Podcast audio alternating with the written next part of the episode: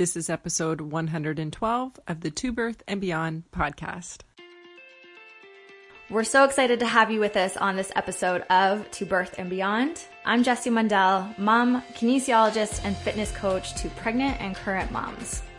And I'm Anita Lambert, mom, pelvic health, and orthopedic physiotherapist with a focus on women's health. On the show, we provide information and education on fitness, the pelvic floor, fertility, pregnancy, birth, postpartum, and women's health. We offer a brave space to have candid and vulnerable conversations on the struggles and joys of motherhood, including all aspects of our physical, mental, and emotional health.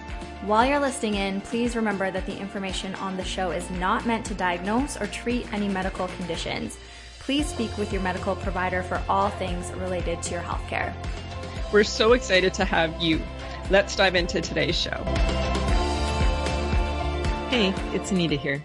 Before we jump into today's episode, I wanted to share with you that I created a brand new free prenatal pelvic floor resource for you. It's a free ebook with three common misconceptions when it comes to preparing your pelvic floor for birth and includes three tips of what to do instead. If you're pregnant or know someone who is, this resource is key for preparing for birth. The tips I share are what I teach and have worked through with hundreds of prenatal physiotherapy clients, and I use myself with both of my pregnancies. Also, a bonus is that two of these tips will also give you a head start on your postpartum recovery by understanding how to connect to your pelvic floor before you even give birth. You can go to the link in the show notes for this episode at tobirthandbeyond.com or to my website, holistichealthphysio.com, to download your free ebook today. So, welcome back to another episode of the To Birth and Beyond podcast. It's Anita here. And today I'm so excited to have a special guest on the podcast, Liesel Teen, who's a Yay. labor and delivery nurse and if you're on Instagram, you may know her as Mommy Labor Nurse, which is how I met her. Um, so thank you for being on, Lisa. Yeah, thank you for having me so much, Anita. I'm glad to be here. So, for listeners who don't know Liesel, I'll share a bit about her and then have her share a bit more. Um, so, Liesel is a labor and delivery nurse from Raleigh, North Carolina, and she's a mom, a wife, and a business owner. She works part time at the hospital she delivered her own son at and spends the rest of her time blogging and creating captivating Instagram comment, content for her brand, Mommy Labor Nurse. She started her brand in February of 2018 as a way to educate more moms in the online space about the birth process. And after having such a fulfilling birth experience at her own hospital, she felt that she wanted to educate other moms in hopes that more women feel empowered, educated about their births instead of scared and anxious. So she has also had a passion for educating women and thoroughly enjoys spreading knowledge and awareness about birth. And if any of you have followed Liesel on Instagram, you will see this like every single day she's posting and sharing such amazing knowledge and I think this is so needed to hear this information from an L&D nurse. So yeah. thank you so much for for taking that leap and putting all this content out there. Yeah, um, you're welcome. and, uh, can you share even a little bit more about kind of what got you into nursing and kind of how it's been over the last few years being in that role? Yeah. Yeah, no. So I guess we can go back to when I first became a nurse. Gosh, I have to think now like was it seven years ago or eight? I think it was seven years ago. but I kind of always, one, one of my aunts is a nurse. Um, I always kind of was uh, kind of interested in nursing, but I didn't, when I graduated high school, I wasn't like, okay, this is definitely what I want to do. I actually had a roommate at the time who was interested in nursing and she got me kind of interested in nursing too. So it kind of just evolved from there. But yeah, so I went through nursing school. I, um, had, you know, through nursing school, you have clinicals that where you go through all different all the different types of nursing or nursing med surg nursing emergency you know all of these types of nursing. So i had a clinical in labor and delivery which was i don't know six or seven weeks long or something like that. And i just remember being so so excited to go through that clinical and just you know see women give birth because i you know i was I don't know, 20 years old, 21 years old, something like that, and had never you know, seen anybody give birth before. I'd always been really interested in birth and pregnancy and um and babies and everything. But I just remember being so, so excited to go into these clinicals and just be around moms like when they're actually giving birth. So I saw my first um birth when my first vaginal birth during one of those clinicals and i just thought it was like literally the coolest thing i've ever seen in my entire life up until that point so after that i remember that day like so vividly and i was like okay this is definitely what I want to do. I know it might be hard to get into labor and delivery. Sometimes you have to work, you know, kind of in med surg or another area of nursing to kind of build up experience and then move to labor and delivery. But from that day on, I was like really set into okay this is going to be this is the kind of nurse that i want to be eventually it might take me a few more years but like i see myself like right next to this person That's amazing. That's yeah. so good that you knew that so early on. Oh um, yeah. Yeah. And then so then just after how many years was it then that you before you so, became L and D? Yeah. So I think so I graduated nursing school in I'm trying to think when I got married and when I I think it was 2013. Yeah, the like spring of 2013. And I got a job in the emergency department, actually, not at the hospital that I work at now, it's a different hospital in the area. And I worked there for a year. And I actually knew um, one of my coworkers that I, I still work with her, I kind of knew she was like a friend of a friend. So I met her at a party and she was like, Oh yeah, I work at, you know, WakeMed in Raleigh literally the five, the hospital that's five minutes away from me. Like I work in, you know, labor and delivery. I've been there for 20 some years. I'm like, oh my God, like, can we be best friends? so I just, you know, kind of picked her brain. Me still, I think I was still, yeah, I think I was, I had just gotten a job um, like I was just like newly fresh graduated from nursing school. And she was like, yeah, you know, here's my, my manager's email, you know, email her. I know that they usually want people to have at least a year of experience, but like, you, you know, here's, here's her email. So I got my manager's email. I was like really excited. I emailed her a few times and she was like, oh yeah, you know, we'd love to have you, but we do require that you have at least a year. So, you know, check back with me after you have a year of experience. So I was like, got it, no problem. So I worked my year. Um, and then, yeah, almost like to the day, I was like, okay, um, you know, I would let, you know, I'm still really, really interested in working for you. Like, I'm really passionate about labor and delivery, blah, blah, blah. And so I, you know, she obviously recognized my, uh, passion and my eagerness to work for her. And she was like, Oh, yeah, yeah, sure. We'd love to have you come in for an interview. So it really was only a year after that. I worked in the emergency department. I got an interview there and I got hired. And that was, it was like the summer, August, August, I think. So yeah, I was a year, I was a nurse f- for a year and then I switched into labor and delivery. And now it's been, that was August. So it'll be like seven, no, six years in labor and delivery this August. Awesome. That's yeah. so amazing. Yeah. Um, and I know we'll talk a little bit later about kind of your son's birth and yeah. kind of how you felt after that.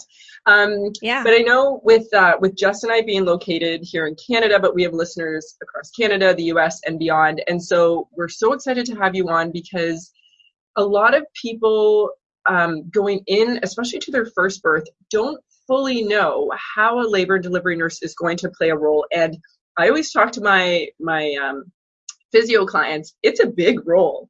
Like having a your nurse is going to be with you um, majority of the time, and I mean depending on shift and everything. But you're going right. to see them a lot more than potentially other people on your team. So I was wondering if you could share a bit about if um, someone is expecting and they get to the hospital and they first get there, what role does a labor and delivery nurse play um, once they once they arrive at the hospital? Yeah, so that's a good question, and I think it think it's different in some areas. Like I'll just kind of talk about the hospital that I work in, which is kind of a bigger hospital, and we have a lot of different kind of units. So they staff us in an area called triage. Um, and you'll come up to triage, kind of like a mini emergency department for pregnant women. So you'll come in, we'll see you, we'll check you in, we'll take your vital signs, we'll listen to baby, you know, on the monitor. Um, a big chunk of you just coming in is just us getting uh, gathering your prenatal records and your documents. Sometimes, like the hospital that I work at, it's a lot of it is electronic, so it's not like we're taking, you know, a lot of it is already in there. But we're just kind of going over your history, making sure we're not missing any key stuff like, oh, it says here you take this dose of medication. Is it, you know, is it okay for the continue? You're like, oh no, actually I take double. You know, we just ha- kind of have to do these checks and balances. So we're going through all your health history, making sure baby's okay on the monitor. Um, checking your vitals you know you'll get there if you want to if you have a you know clothes or a gown you want to wear you can wear your own gown. We have you know hospital gowns that you'll change into. You might you know need to get your blood drawn at, uh, you know once you get admitted um, provide a urine sample. And then it kind of depends on your provider. A lot of times the providers will then come see you after we kind of get you checked in. And that it's usually about a I usually say, I mean, if you're about to push a baby out, it's like a 30 second process that we're checking you in, but it's usually about a 10 to 15 minute process of us like getting on the monitor, checking your vital signs, like going all over all this stuff. And then usually after that, your provider will come in and uh, do a cervical check if, you know, if your complaint is labor and you want to see how you know see how dilated you are um, sometimes if you know the providers are really busy or if it's a really really busy day they'll um, say that it's okay for us to do it and that is a skill that you know we do and we know how to do cervical checks and we also know how to deliver babies which is something that happen you know nurse deliveries happen occasionally. Just a little bit extra paperwork. But um yeah so we'll kind of check you in. We'll do that cervical check. Sometimes you know if you are not quite it, it kind of depends on the hospital and the provider again but usually we say if you if your complaint is labor just purely labor. You haven't broken your water or anything. Um, and you are more than four centimeters dilated then you know we'll admit you and we'll get you out to the floor and get you you know a different nurse. Um, if you're kind of less than four centimeters then if you're like one to two centimeters and your contractions are pretty far apart we'll just say okay you know let's go back home and if because sometimes it can just be kind of false labor that goes away on its own. Sometimes it will gear up and we want you to come back but we just you know we can't keep you at one or two centimeters dilated because some women have 24 hours before they're you know four centimeters dilated. So it's really in your best interest for you to go home. Sometimes if you're like teetering on the edge of like that two to three centimeter mark will say, okay, why don't you hang out for a little while, like walk around the unit, do some stairs, like do some lunges, like see if you see if you're actually in labor and you can, you know, speed things up. And then we'll check they'll recheck you later and see, you know, kind of how if you've progressed at all. So then once that's uh, you know, depending on, you know, what that cervical check is, um, obviously if your water's broken we want to keep you and get you out to labor and delivery. But that's just kind of triage and then we kind of move into labor and delivery yeah no i that is i think that's really helpful for people to hear and i love how you brought up because i was going to ask about it is for people to know i know sometimes they get to the hospital and they feel like they're far along in labor and they get checked and yeah. they're not and it yeah. can be really frustrating to hear like you should go home however yeah. it can be super helpful that you don't necessarily sure. want to be hanging out in the hospital when you're when you're not in towards that active labor side.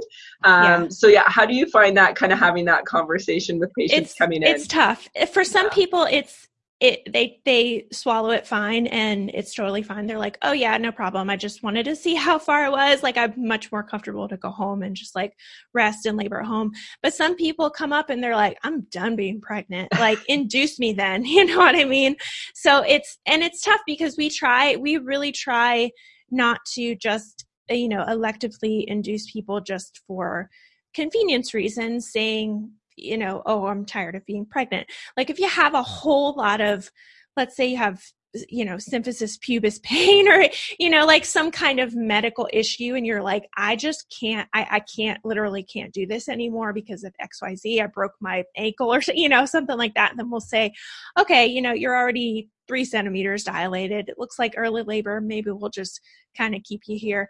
Sometimes too i have heard providers um, if you live really really far from the hospital and and it's like kind of a soft call maybe your contractions aren't quite close enough your you know your cervix isn't quite that four centimeter mark they'll say okay you know you can you can kind of stay and hang out for a little while we'll admit you we're we're thinking that you know this is kind of leaning towards but you're absolutely right that it's really in your best interest to go home and rest because I mean, God knows, I was in the hospital having a baby. It's it's not a comf like you're I'm, i was way more comfortable in my own bed with my own pillows and my own mattress and the smell of my own house and my own toilet you know and everything so it's really it's really in your best interest to stay at home but yes not everybody takes that um nicely i guess mm-hmm. yeah yeah it can be hard and depending if they've had prodromal labor so kind of yeah. that that labor that's not necessarily it's so tough. And, oh, prodromal yeah. labor is though I feel so bad for people who come in and they say that they've been having prodromal labor forever. And side note for prodromal labor, this is what I tell people my a good little tip in my course too. Um, if you're one that experiences prodromal labor, there is something called the Miles circuit. I'm not sure if you've heard mm-hmm. of that, mm-hmm. but yes. it's called the Miles circuit and it's really, really effective. so like anybody that comes in and I have them and they're like, oh, I've been in labor for two days, please just admit me. And, uh, you know, they're like, why am I only two centimeters? I'm like, go check out this Miles circuit and do the Miles circuit and then come back and you might mm-hmm. be in mm-hmm. labor. exactly. And that's the thing. I could be all about baby position. And I know I yes. was listening, um, I'm a huge Spinning Babies fan, and I heard oh. that you had Gail on. Um, yes, listen to that episode. She's just so she knows everything. I yeah. swear. and that's another. I find that's another thing I tell clients that sometimes it could be do spinning babies, or yeah, the Miles circuit. Yeah. That it could just be just doing a few things that just might help baby get into uh, you know a position and then labor takes off a little bit more. So I'm so glad right. that you you give people something that that can be helpful. Yeah. Um, because then that gives them like, okay, I've got something I can do that that could help things move along. Yeah. Um, yeah. Now, in terms of I know it will be different. Every hospital, even here where I am in Peterborough, and then previously I was in Toronto and there were much bigger hospitals, is people are curious how many patients, as a labor and delivery nurse, how many patients do you um, attend to at one time typically? Yeah, so at my hospital, I I really I can't say like my I have a great I have I work in a great unit, no great hospital, and we're very conscientious about staffing and safety in terms of staffing. So if somebody is uh, actively laboring, so you know they're past that admission point, they're actively but laboring, or if they have an epidural, or if they're being induced, um, or if they're very high risk for like another reason, then it is always one to one. Unless for some reason, I mean, I have had two patients before who were being kind of being induced like early on in the stages when it was like crazy crazy busy but we really try to avoid that if at all possible um, because it's not only it doesn't only help the patient out it helps me out too as a nurse. Like i just get to t- you know use all of my time and energy on you. I don't have to think about hopping back and forth from one person's room and getting confused like oh wait i just wait was this this person i needed this for or this you know? So that's how we do um, if somebody's laboring like you're and you're on the labor and delivery floor. Now if you are in the hospital and you're pregnant for a different reason let's say you have high blood pressure or you break your water really, really early and you're not quite laboring, but you still need to be hospitalized, that can be, a, it's a little bit different ratio. It's usually one to three or one to four.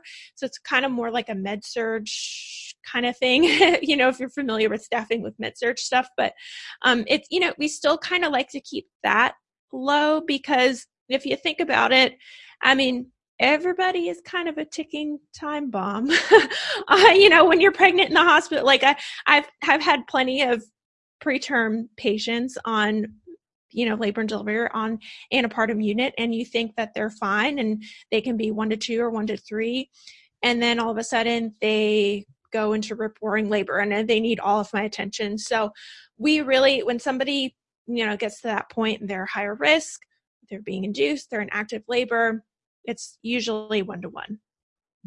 Yeah, I think that's super helpful. yeah. yeah. for people to hear. And I would say here that that typically is what happens as well. Yeah. And yeah, labor just it can be unpredictable. So it makes sense for that sure. sometimes you may have more than one that you're attending to just because of of like what's going on with everyone. But I think it's helpful that people hear like really oftentimes you will have that one to one nurse in terms of helping.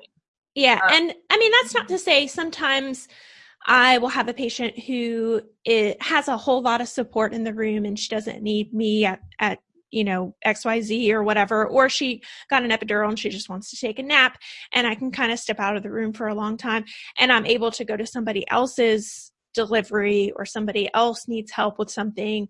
Um, that happens quite frequently where somebody's delivering and like other nurses are helping. So we kind of are like we have one patient and then we're all kind of kind of looking out for each other as well because sometimes sometimes you need more than one nurse when uh, you're taking care of a patient yeah oh something's totally. going on yeah so.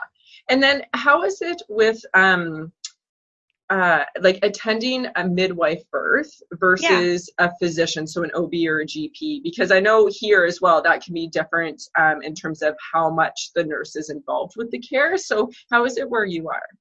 Yeah, so right currently, I actually only work with physicians. I have worked with a few midwives very early on in my career. Um, and really, I guess the main difference is that midwives are typically a little bit more active in um, their patients' care. So they're coming in and checking on their patients a whole lot more.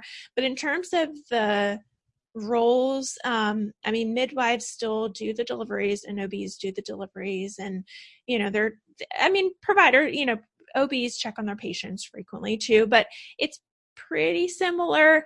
Um, but I would say my role as a labor and delivery nurse is a little bit less if I'm work if you're working like with a midwife. Mm-hmm. Yeah, I would say it's it's very similar here. Like yeah. I feel like the midwife almost is more hands-on. yeah, and playing the role like they do so much paperwork as well, which is a question yes. For you because a lot of people aren't aware of how much Ugh. as a nurse you do. um, and I know it's not the favorite part of your role.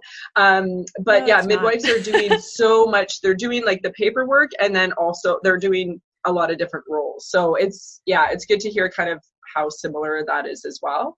Yeah. Um, and so yeah, the paperwork. I tell clients about this because I think sometimes people assume the nurse is going to be able to do um, like comfort measures the whole time and uh-huh. doing a lot of the hands-on, but and as much as I know a lot of L&D nurses here want to, there is so much paperwork and checking vitals and yes. all of that. So I was wondering if you could share a bit about that side of your role. Yeah, so unfortunately, there is a lot of paperwork involved with being a nurse in whatever kind of role that in whatever kind of nurse you are, in whatever kind of unit, there's so much more paperwork than there ever used to be. And we're getting better at it because it's most hospitals nowadays are going over to electronic. Um, everything's electronic, so it's like click, click, click, click, click. But it's still a lot. Um, so I it kind of depends on the type of patient that I have. So if I have just a low risk mom who's laboring, she doesn't have an epidural, she's not being induced or anything. Um, I just have to chart on her. I have to look at if she's on the monitor. If she's on continuous monitoring, I have to chart on her every 30 minutes, just make sure that her baby's okay. Um, and you know, chart that in you know in it's called epic that we use but in the computer um, if she is doing intermittent monitoring then i really just have to chart on her once an hour it's it that's not too bad now if once we're getting closer to kind of pushing it ramps up a little bit. So i'm charting on her every 5 to 15 minutes sometimes which can be really difficult if you're if you're pushing with the patient and you're the only one only nurse in there. A lot of times if we're not busy that's what's great about having like a helper. If you have a patient who's pushing for a really really long time so they can do those five minute um, charts like they can be in charge of the charting and i can be in charge of like helping the patient push and pushing with the patient. But yeah every five minutes for um for pushing. And then afterwards there's a lot of stuff that we just i mean obviously you know you chart every time that you give any kind of medication. I chart anytime you get up and you know go to the bathroom or to a position change. Or sometimes you know we have to be really careful if you say you know oh i refuse this you know uh, i disagree with this or oh, you know i have to just kind of make a nursing note of like patient refuses xyz whatever it is. So we just kind of have to like cover our, our butts in like a lot of different ways. Um but yeah it's a lot it's a lot of charting. I wish i wish there was like a magic elf or something that saw that sat on my sat at my computer and just like charted everything that I needed to chart, but there's not. They haven't invented those yet. Um, so I still have to do everything because, yeah, I would love to just be there for you and not have to sign into the computer at all. I love when I'm a when we're not busy and I have somebody who is able to help me, you know, with charting and I'm really able to be more hands-on. Or honestly, that's the that's a real great advantage of having a lot of support in your delivery room or a lot of um, or a doula in your delivery room. They're kind of being that person for you and being more of that hands-on person. So if i do have a lot of stuff that i have to chart i have to give medications or i have to you know do my nursing kind of stuff they're there to kind of take that on instead of me like hopping back in, in between all of these roles. But you know this it's still part of everything that we do. So it's a lot of it's a lot of charting, unfortunately, but yeah, it's got to be done. yeah, yeah, I think that's helpful for people to hear. And I love that you brought up, you know, about working together with a doula and how yeah. you feel that that can be so helpful. So I'm curious, kind of, what have been some of your experiences when you do have, you know, clients come in with a doula? Kind of, how does that work together as a team? Yeah, so of course you're going to have positive and negative. Um, I would say 90% of the doulas that I've come into contact with have been overwhelmingly overwhelmingly positive and really just focused on being there for the patient and not kind of getting like not crossing boundaries. Um, so they're doing a lot of the hands-on stuff. They're not doing any sort of medical care. They know their their roles, and they know what my roles are.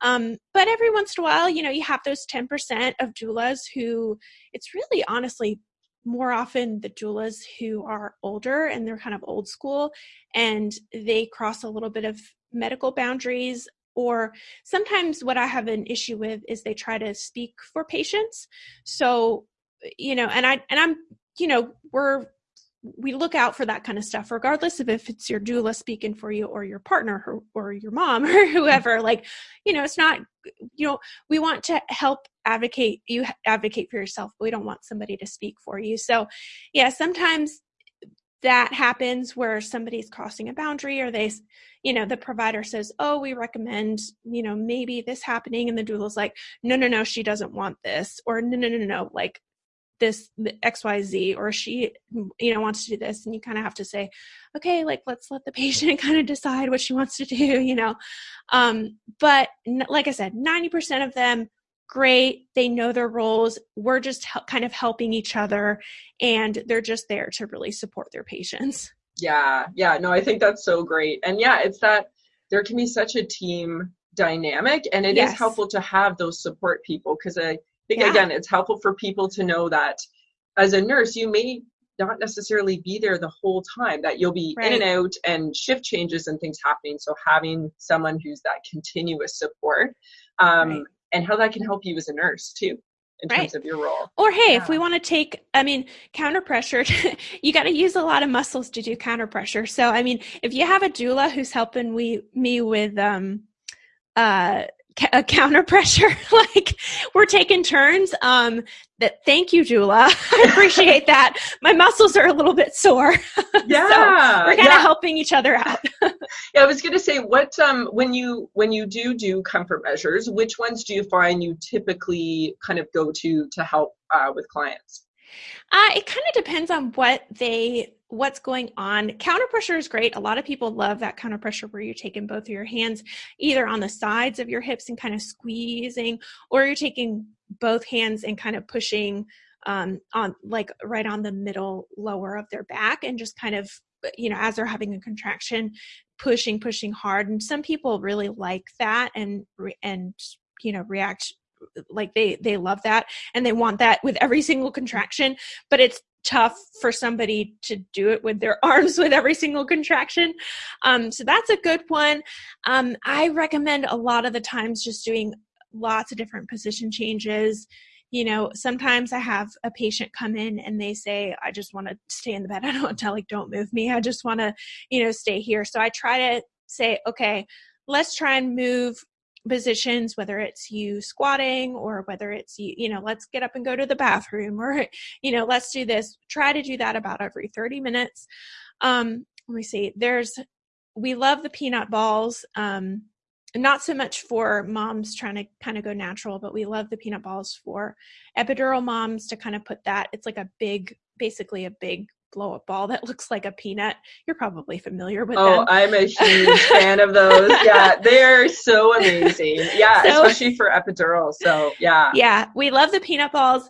Honestly, one I like the peanut balls, but one of the positions in the hospital that I like even more than the peanut ball is you can call it a few different things, but I call it the fire hydrant position where you get a stirrup up and you just kind of put their leg up in the stirrup instead of resting on a ball because it kind of gets it a little bit higher and more stable. Um, and you, but you do the exact same thing. It's like a side lying position with mm-hmm. one of your mm-hmm. legs up in, up in the stirrup. Um, but yeah, lots and lots of position changes. I'm like, blank. I'm there's tons of other stuff that I've done with patients. Um, Oh, one of the things I love to do too is make a so if a patient doesn't have i'm sure you're familiar with rebozos and mm. how they kind of work you know during during birth is basically like a scarf kind of thing um, so doing like a makeshift rebozo with a sheet and you know let's say somebody is on hands and knees and they need like a little bit of abdominal kind of lift underneath i'm kind of over them with you know the hospital sheet sheet kind of like lifting their belly. A lot of people really, really like that.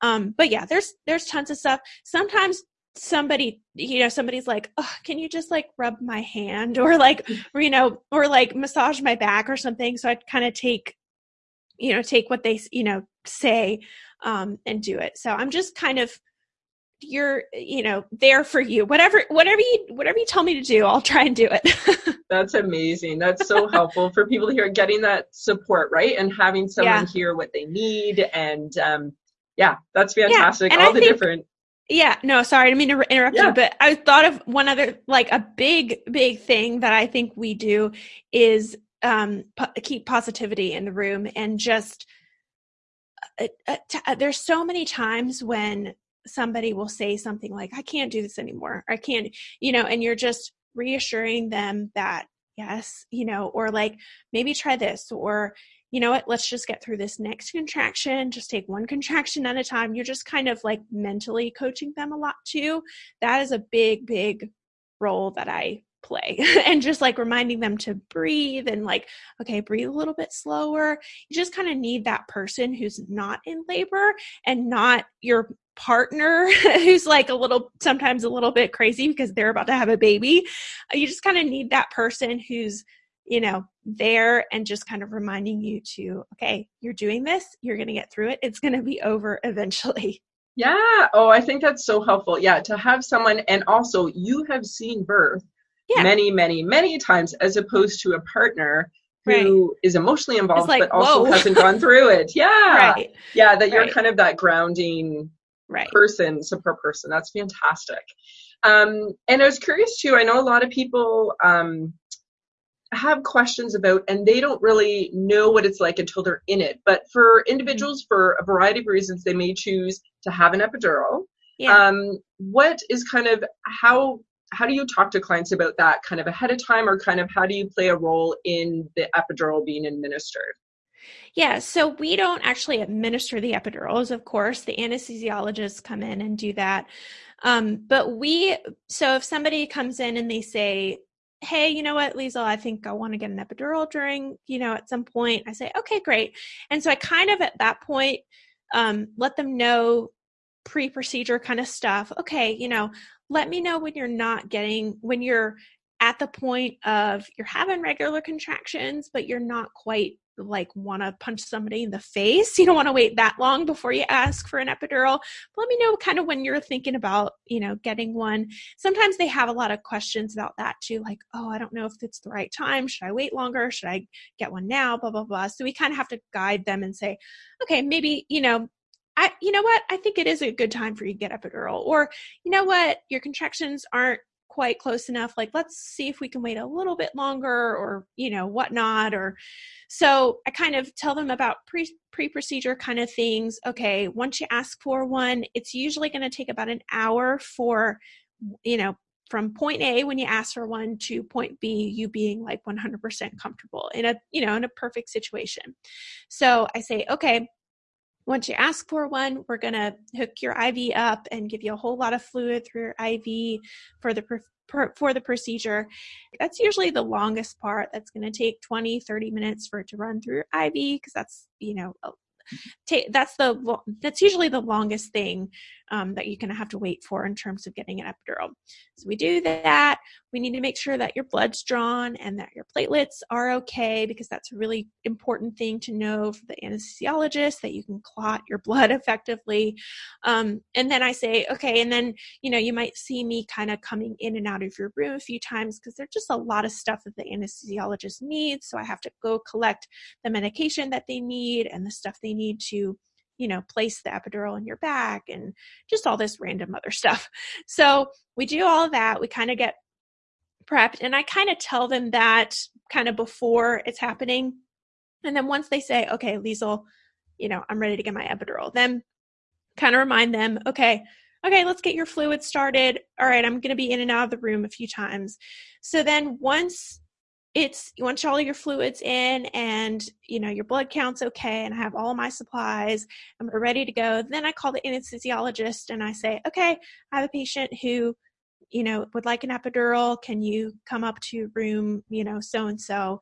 This is her health history blah blah blah. And at the hospital that i work at we always have anesthesia on call so it's really usually only a few minutes that you have to wait.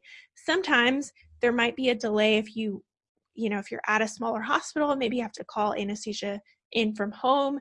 I would assume that the nurse would call anesthesia kind of earlier in the game like when you know before like that time period of like we need one right now. But there might be a delay there in case like it's the middle of the night and you need to get a hold of anesthesia. So anesthesia comes up.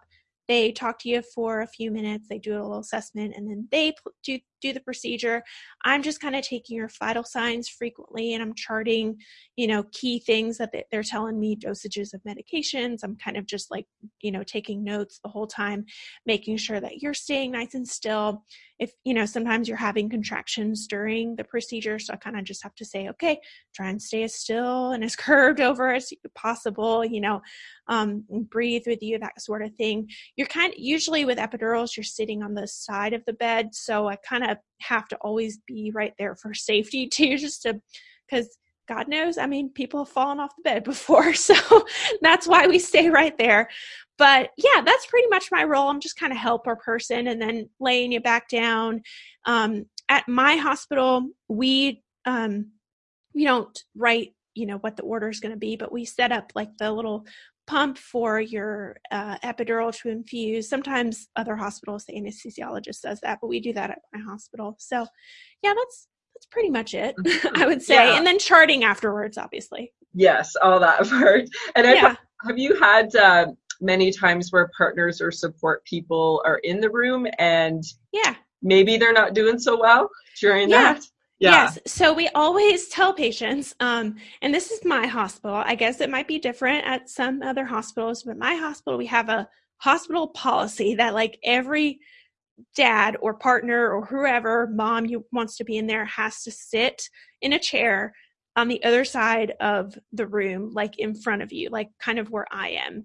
Because yes, there have been people who I think they're, this is what they tell me. This might be an urban legend. I don't, I haven't looked it up, but they tell me this is what all the anesthesia, anesthesia, um, care team members have said that, okay, you know, this policy is in place because there was some guy in California that he was standing up and he saw the, the you know, procedure and he passed out and he hit his head on the side of the table and he died.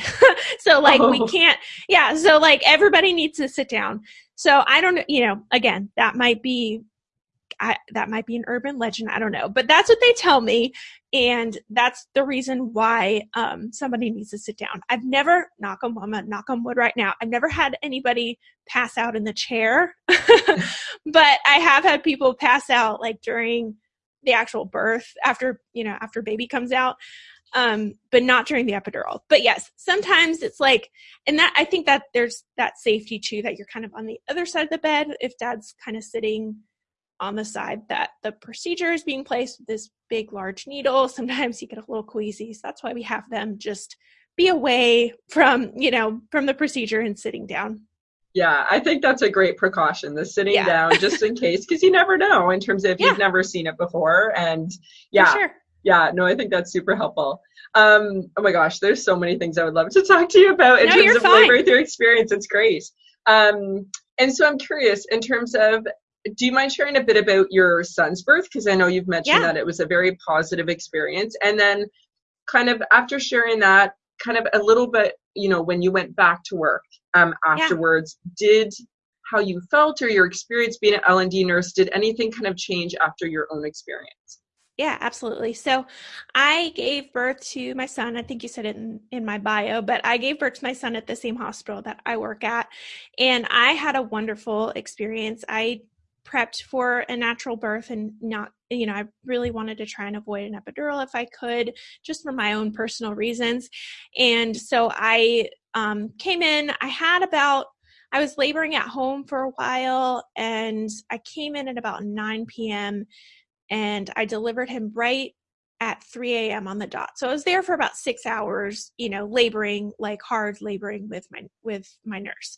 So i came in um, my nurse that you know shout out to beth. My nurse who took care of me.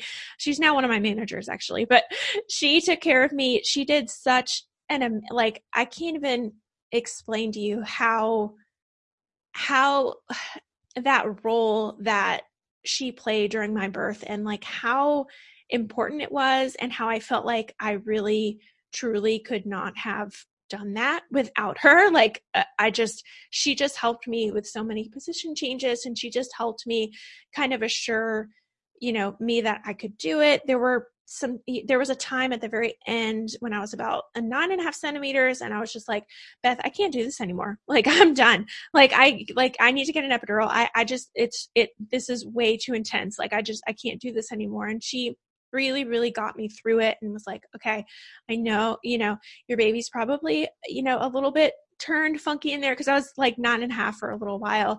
And so she you know helped me kind of get past that point mentally and physically. And yeah i mean i just i felt such a, a warm sense of support from her. And it was just so you know when i finally delivered it was just so great and i was just you know on cloud nine it was it was amazing. So afterwards you know having that kind of birth and just having almost that eh, eh, they i talked about this with in my podcast but she called she referenced like orgasmic birth and people say oh an orgasmic birth you think of like a sexual kind of thing she's like no orgasmic birth is just you feeling that like elatedness and that like high i'm like oh I guess I kind of had an orgasmic birth then. so I had such an amazing birth with her, um, you know, with my nurse, Beth, and giving birth to my son that I came back to the hospital. I came back full time initially, or I think I was three quarter time, almost full time. And yeah, it just completely changed my practice because I not only could emphasize with patients more and say, okay, I actually know how bad this hurts. Like I just went through this three months ago. um, so I could kind of like relate to them on that level. But I also realized how important Beth was to me and now how important I am to my patients. So it just kind of gave me a different a different viewpoint. Um, and that's kind of, you know, that's how I've looked at my role, you know, in labor and delivery kind of kind of since then. Yeah, that's yeah, that's so amazing. And that, yeah. you know, I feel like your patients, I'm sure, totally appreciate kind of hearing that afterwards because it gives them, a, again, another layer of support of right. what they're going through. Right. Yeah. Right. Um, and so, what would be what would be three recommendations that you would give expecting parents who are preparing for birth? Yeah. So, number one, and this is my what my whole brand is about is educate yourself. Okay. Going into the birth process, it's going to help you take away that fear factor, that anxiety that you might have, especially if this is your first time. Um, but educating yourself is going to do you so, so much good. And I mean, we've not only seen that it takes away fear, but it helps to have more positive birth experiences. So even if something goes wrong, and you know things don't always go to plan when when we're talking about birth even if something goes wrong. By educating yourself about all of these possible outcomes you might be a little bit more prepared for it and you might not walk away from that as trauma. And you know you might walk away from it as like okay that was just a change and i'm not traumatized by it. So it helps to decrease birth trauma helps to you know make you feel more in control and you know decrease your anxiety. So i cannot stress that enough to number one absolutely educate yourself. I have a course there's courses out there there's hospital courses there's a lot of stuff you can read on the internet obviously but keep educating yourself about birth absolutely. So that's my number one. Number two i already kind of referenced it but obviously birth you know can be sometimes stuff is happening that you're not you know you didn't anticipate for right? So sometimes baby might kind of drop his heart rate and you know we have to do all this stuff to kind of get it back up or you know maybe you thought you were going to be laboring in the tub the whole time but you decided no that doesn't feel so great. I'm going to labor in the bed or whatever. So my next kind of tip is to go into that and realize that birth is very flexible and to be flexible and not to be not to look at birth as like a plan of like this is what's going to happen this this is what's going to happen. Kind of you know kind of like look at it as a loose plan okay? But you want to be flexible kind of one way or the other. And then my last one is all about advocacy okay? And it's okay to speak up if for some reason you feel like you know your provider's not treating you the right way or you feel like your nurse is not you know the best fit for you or you just feel like this doesn't feel right it's okay to speak up and ask questions. We want to you know a good provider is going to want to answer your questions and want to get to the bottom of stuff and you know not going to want to make you feel uncomfortable. So yeah it's okay to speak up. That's my last one. That oh I love those three. that I think is amazing. And hearing that from a labor and delivery nurse, I feel like it's yeah. so helpful. Um, do you end up talking about BRAIN, like the acronym BRAIN, the benefits, risks, alternatives? Have you heard that before? Is, I haven't. No. Yeah, Educate so, me. yeah, so it's it's a really neat um, acronym that I had heard, and I talked to clients about it, and I find it's nice. It's I find an easier way to ask questions during labor yeah. So the idea of, you know, the partner or the person laboring, the idea of asking like, you know, if something is recommended or suggested, they could ask what are the benefits, the risks, yeah. the alternatives, like what hmm. does your intuition say and do you need more time? And I yeah. find it's a neat way just to ask those questions and I always tell clients it's not like you can ask questions. And so I'm yeah. glad you you brought that up that it's not that you're questioning what's going on, but it's like right. you just want more information and if it's not an emergency, then right. people are able to give that so then it can lead back to what you talked about a more positive experience right um, exactly because then you got i love that answers. yeah i like that i'm gonna look that up yeah. no yeah. i just i did a whole section in my in my course when I updated it about advocacy. And one of the key things that I said was like, it is okay to ask questions. And if you're confused, you know, sometimes people are like, I don't know how to advocate by myself. What does that even mean? It's really just, you know, you know what? Just keep asking. If something's making you uncomfortable, you don't really feel, you know, great about it. Just keep asking why you know why exactly does that need to happen oh because of this and because of this and because of this but but why does that need to, you know, just keep asking. And eventually you will either start to really understand what the provider is trying to tell you and why this is beneficial and you'll agree and you'll say okay i get that um you know let's go for it or you'll start to understand you'll say you know what I don't think that's for me. Or, you know what? Can we not do that right now and maybe, you know, reassess in a little while?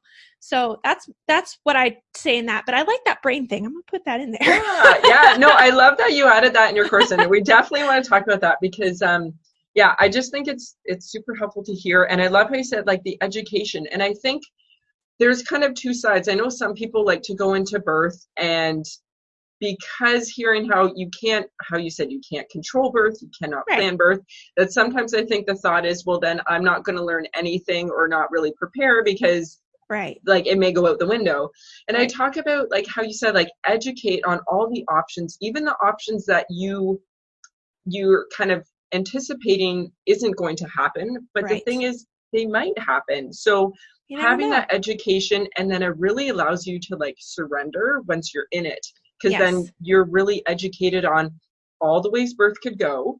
Um, so I'm totally on board with all of those recommendations were excellent.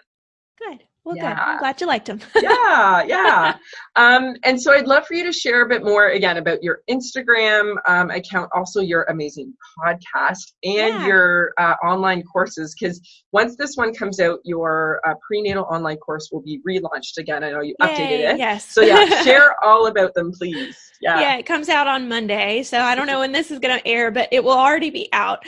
So I'm deep in it right now, making, you know, last minute kind of detail kind of changes right now. But my courses, I do, I have kind of referenced referenced them a little bit throughout this podcast, but my courses are at uh, mommylabornurse.teachable.com. And I have one that is more kind of tailored towards a mom who would want to go a little bit more natural, not getting an epidural. Um, but we do talk about epidurals in that one too, and other kind of forms of pain management.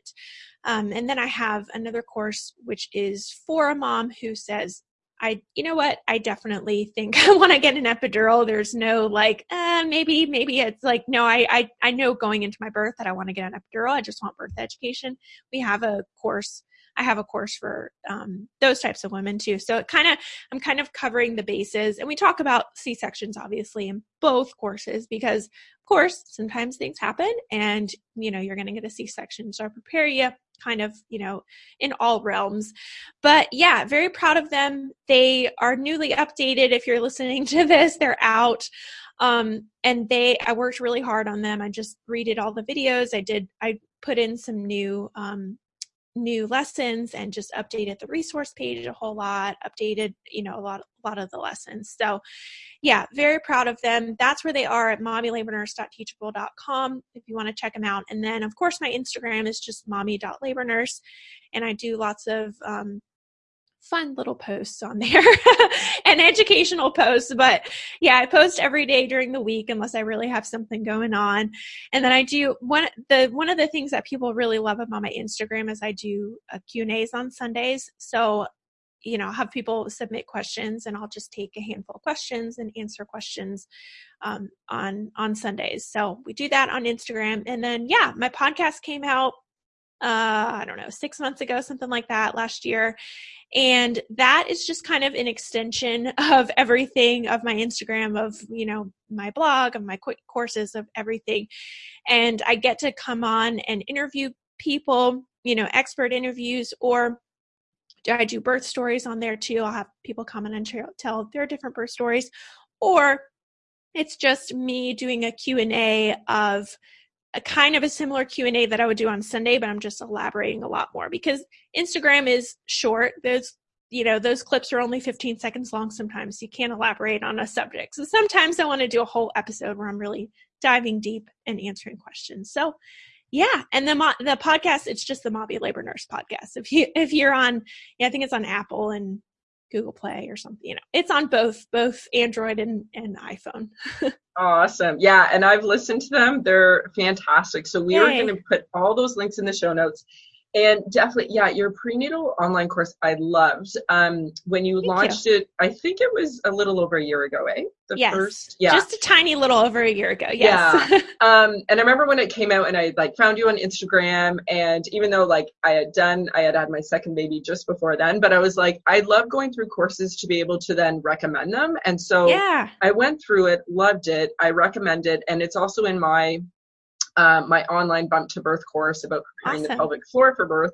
It's one of my top recommended online childbirth education because I really think you go through you know all the steps and so many components including you know even baby positioning all these things Yeah. that i don't think people you know you don't know what you don't know going Right. into birth and so i think you do an awesome job so i'm super Thanks. excited to see your kind of updated version they're going to be excellent Yeah, it just looks a lot more professional. I feel like a you know that one it was my first one and I just the information was great, right? Like it was just like so chocked full of like amazing information, but it's just I did the videos on my iPhone and like I don't know anything about video editing, so like it was just lower quality, you know, sound quality and all you know this stuff. And, you know, some over the past year I've learned stuff and I've learned about resources and I've learned you know, that, oh, I want to add this section or whatever. So I've kind of added to it. But yeah, I'm excited for the launch. Um, I think people are really, really going to like the, you know, the makeover that Birth It Up got. awesome excellent well yeah we will definitely put all of that into the show notes Awesome. and thank you so much lisa for being on i know people are going to love this episode all the info that you shared yeah. And um, definitely, if you're not already following Lisa on Instagram, definitely head over there because you're going to learn so much information and your posts are just so fun to follow along with as well. Thank you. Yeah. Thanks for having me. We hope you enjoyed listening to this episode of the To Birth and Beyond podcast. You can find any links or resources we discussed in the show notes at tobirthandbeyond.com. And if you enjoyed today's show, we would love for you to leave us a review on iTunes and subscribe to the To Birth and Beyond podcast in iTunes or Stitcher.